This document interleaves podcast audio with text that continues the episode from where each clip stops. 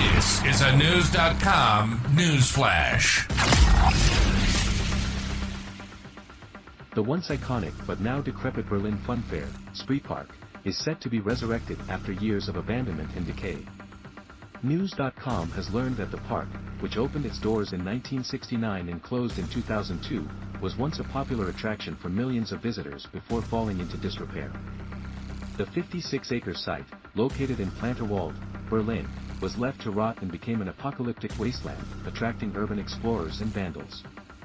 Attractions that were once loved now lay sprawled with graffiti, with rickety roller coaster tracks leading to tunnels that now, in their state of decay, would certainly lead to sudden death. Spreepark's decline was not always its destiny. Under the communist government of East Germany, when the park was named Kulturpark Plänterwald, it thrived and was a favorite among visitors.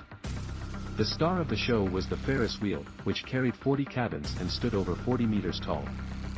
However, the fall of the Berlin Wall in 1989 brought a decline in visitors, and the park struggled to recover, for the sun. In the 1990s, Norbert Witt, an eccentric amusement park operator, took over the park and renamed it Spreepark. He attempted to breathe new life into the attraction by bringing in new rides and features.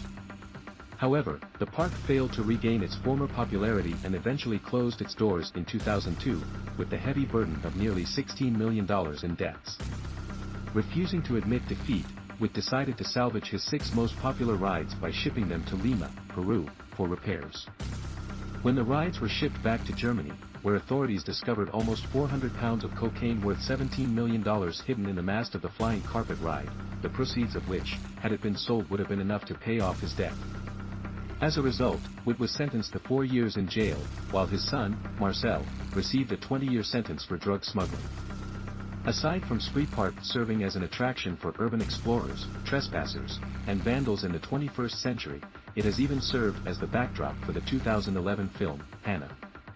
In 2014 the park's fate would change for the better, but not before two fires would gut major parts of its grounds in August of the same year. By then it had been purchased by the city of Berlin and access to the site was restricted. Now, Spreepark is undergoing a major redevelopment and the city of Berlin plans to transform it into a sustainable park, with restoration work on the iconic Ferris wheel already underway. The project aims to revitalize the site and bring back the joy and laughter that once filled its grounds in a long-gone era.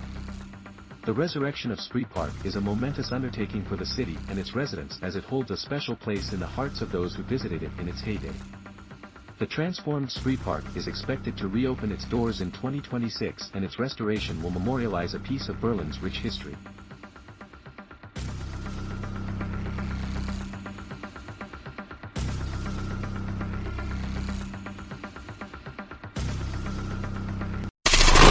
Knowledge. Knowledge. Unfiltered. Unfiltered. News.com. News.com. News.com. News.